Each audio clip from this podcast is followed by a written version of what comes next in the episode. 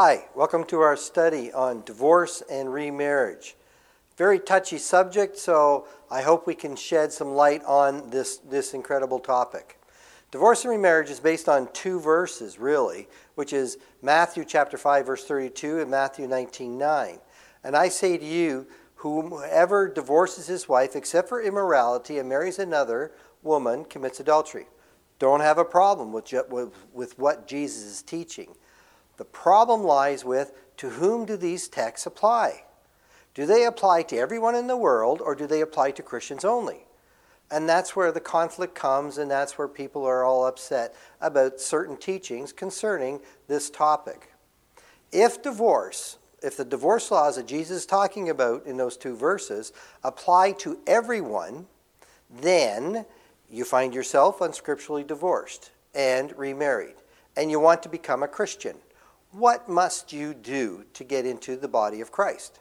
Well, if divorce laws do apply, before you're baptized, you must get divorced.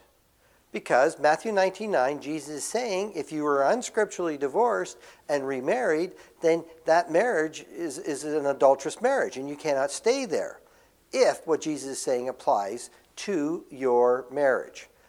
Assuredly, Jesus says in, in chapter 3, verse 28 of, of the book of Mark, Assuredly, I say to you, all sins will be forgiven the sons of men.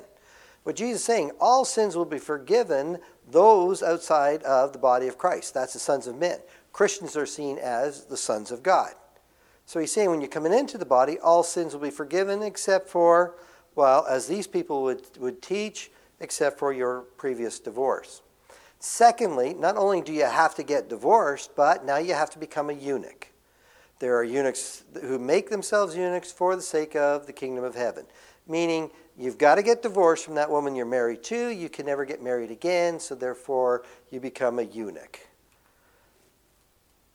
In 1 Timothy chapter 4 verse 1 to verse 3, Paul says the Spirit explicitly says that in later times, and this is later times, some will fall away from the faith, meaning they have to be of the body of Christ, the church of Christ.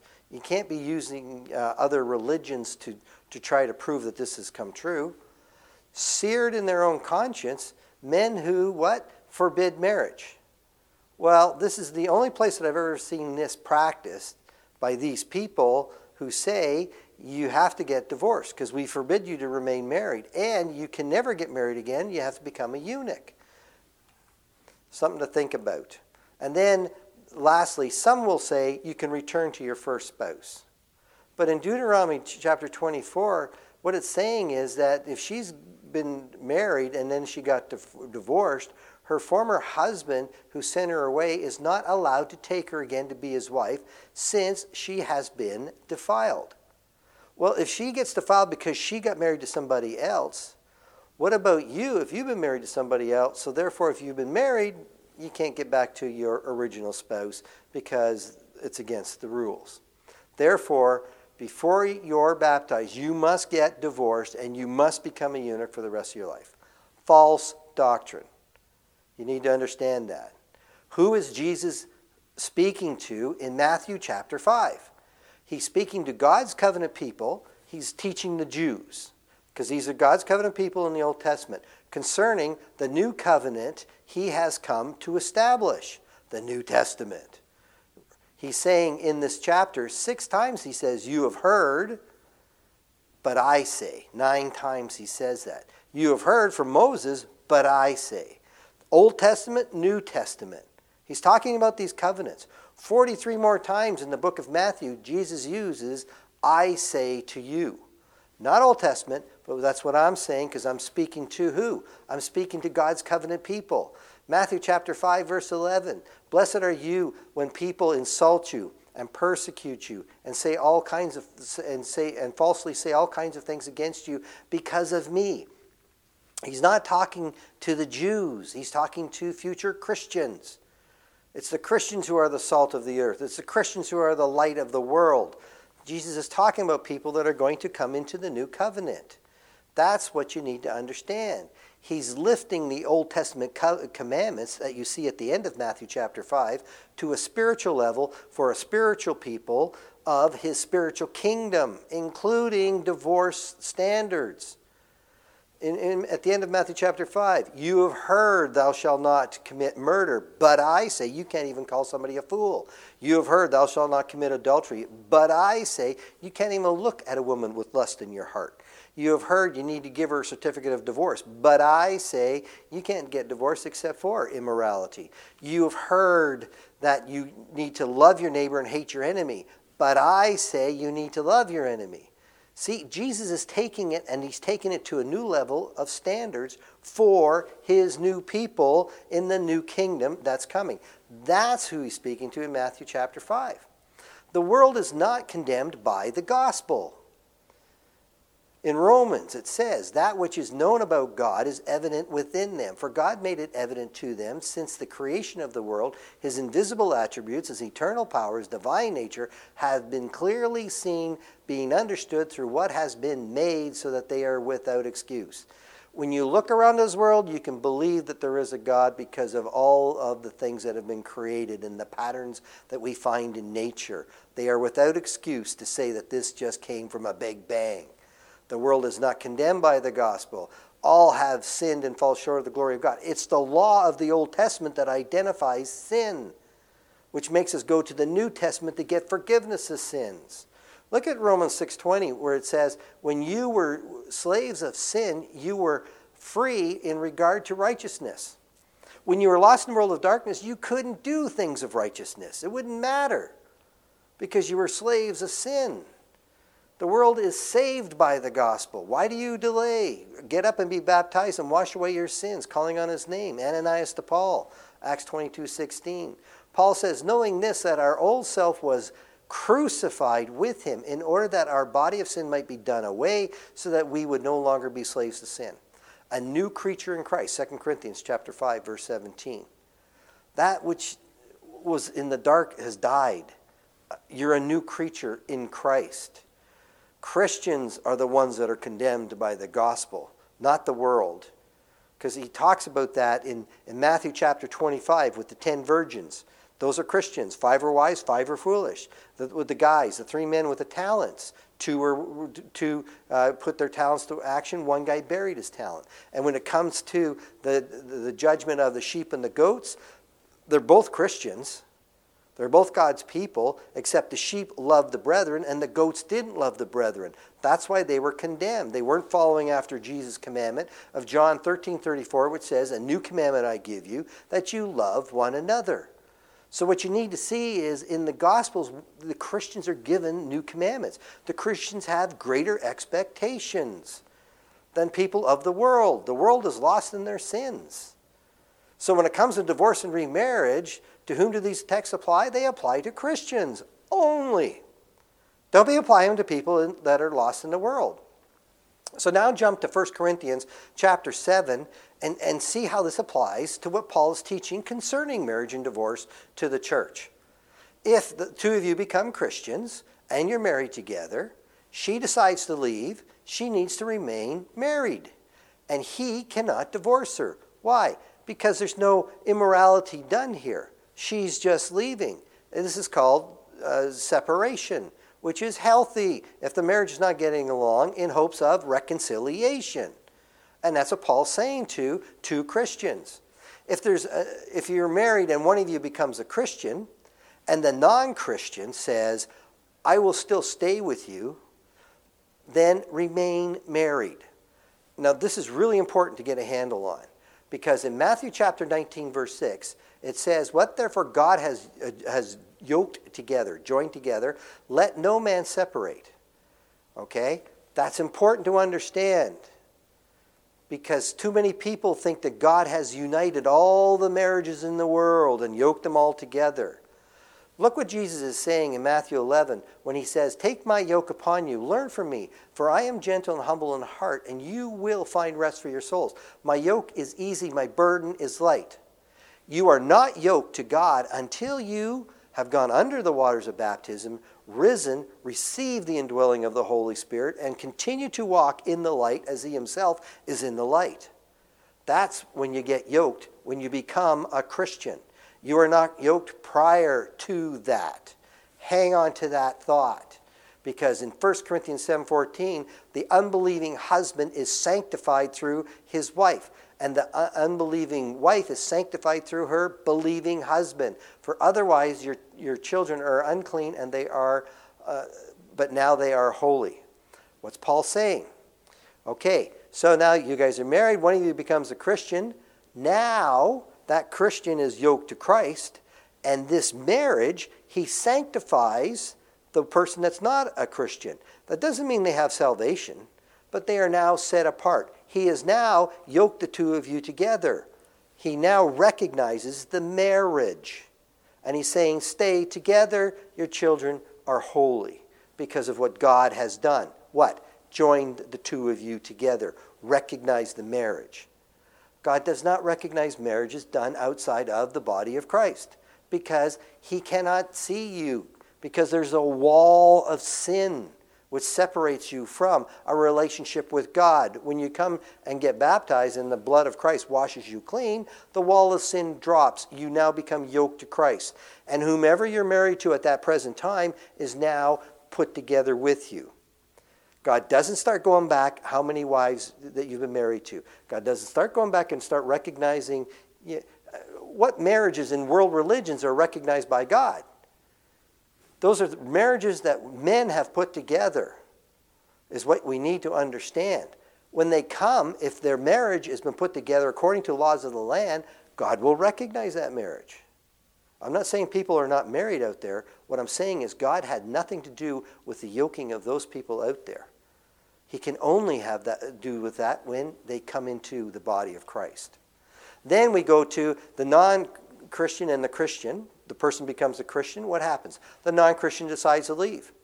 What's Paul say? You're not under bondage. Oh, but that's not the word for divorce. No, of course not. You're not under slavery. You don't have to stay married. You can get divorced. Because think about this if you have to stay married to the person that has left, if they're gone five years and they come back, guess what?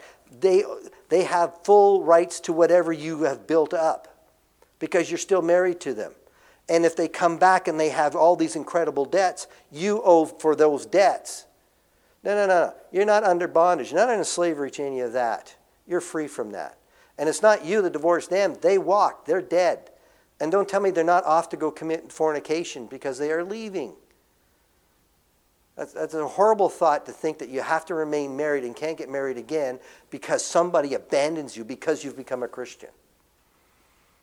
Then Paul says, for the new Christian, circumcised or not circumcised, catch what he's saying here. Remain in that condition in which you were called. This is an important phrase that Paul keeps using. Circumcision is nothing, uncircumcision is nothing. What matters is keeping the commandments of God.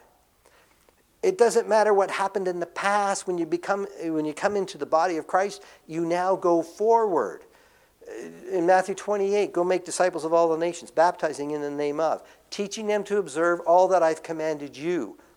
Oh, what did Jesus command them? Oh, the rule of concerning divorce. Teach them to obey that now that they're in the body of Christ. Remain in that condition. A new Christian, whether you're slave or free, what's he say? Remain in that in which you are called if you can achieve freedom, if you're a slave, then that's great. But if you're free, do not go into slavery. That's the, the worst thing to do, is what he's saying. And now hang on to this one. 1 Corinthians chapter 7, 27, 28, what's he saying? To the new Christians. If you are mar- if you are married, remain as he is. If you're married, do not seek a divorce. I'm sorry, what is what's that other teaching? if you're married and you're coming into body, you have to get divorced. Paul's saying the opposite. They're saying something totally contrary. If you're married, do not get divorced, says Paul. And if you're divorced, don't get married. But if you do, you haven't sinned. Well, that's not what they're teaching. I know that's not what they're teaching for Paul to be teaching what they're teaching, he would have to say, well, you know, if you're married, do not get divorced, except if you. He would have to put a lot of stuff on here, and he'd have to bring in what Jesus was teaching. But Paul sees when you come and into the body of Christ that your, all your past sins are forgiven and remain with that person in which you are married to at that time because the past is the past. And it doesn't matter what the reason for the divorce was. If you come in, remain unmarried. But if you do get married, you haven't sinned. That's so important to take because what they're teaching is the opposite. But what about John? He never demanded divorce when he was telling people to repent. The crowd say, What do we need to do? Well, if you got two tunics, share one. To the tax collector, collect no more than you, you're supposed to. To the soldiers, do not take money. He doesn't say you need to get divorced if you're unscripturally married, does he? No. Why? Because at baptism, you look forward. You don't, you're looking backwards. And you're at the condition in which you're called and you're going forwards, is what you need to understand. King Herod, you know, I hear, why didn't he just baptize him? Because King Herod's problem wasn't the divorce of Herodias. King Herod was the problem was because he was illegally married to his brother's wife. That's what Leviticus 20 and 21 teaches. It's abhorrent to be married to your brother's wife. You can't do that. Nothing can wash that away. How about Ezra? I love Ezra. Why? Because he makes the Jews divorce their foreign wives. Now, catch this. The Jews are in covenant with God. They know they cannot marry foreign wives. That's a given. They know that. But they went and married foreign wives, so therefore they had to get divorced because they're responsible to the covenant, which is what we're teaching here. The people of God who are Christians now are responsible to the covenant. You don't go past back in their past when they were in the world of darkness. You go forward, and now Christians follow the higher standard of marriage because now they're Christians and they've had all their past sins forgiven. And here's the question I ask What about King David? Why didn't God make him divorce Bathsheba if this is all so nasty stuff that they're talking about? David, who commits adultery with Bathsheba, gets her husband to come back from the war. He won't sleep with his wife, so he now sends her husband back to the war with a letter to set him up to die in battle. David kills her husband so that now he can marry her because she's pregnant and nobody will know about it. So they get married, she has the child, and then Nathan comes, tells him a parable. David gets exposed and says, I have sinned against the Lord. And Nathan says to David, The Lord has taken away your sin you shall not die. And David remains, the child dies, David remains married to Bathsheba to prove that God has forgiven all his sins. They have a child. He is Solomon. He is the next king. At your baptism, God takes away all your sins. You are a new creature going forward. And if you're married to this person and you got two or three other divorces, you can't start looking backwards. The church wasn't meant to be examiners. We're not to judge people. When you come into the body of Christ, sins are forgiven. You're now going forward, and now you have to obey the Word of God. If divorce laws apply to everyone that Jesus was teaching in Matthew 5 and 19, then you have to get divorced before you get baptized. You have to become a eunuch. And those that teach that have put a massive stain on the body of Christ and are teaching false doctrine. And I don't care how long they've been teaching this, for a hundred years, it doesn't matter. Because when they started teaching it, it was false, and it is still false to this day. And they've got hard hearts. So uh, my lesson's not to them. My lesson's to people who have ears to hear. Listen to what David or what Paul has to say. Are you bound to a wife? Do not seek to be divorced. Are you're divorced from a wife? Do not seek a wife. But if you do marry, you haven't sinned. This is what the Bible is teaching for new people coming into the body of Christ. Then, when you're in the body of Christ, now what Jesus was teaching, that higher standard upon which we live, is where we work and we go forward. The reason for this topic now and for this lesson now is the truth needs to be heard. The wrong teaching has been here too long. We proclaim good news. What they proclaim is horrible news. Thanks for watching.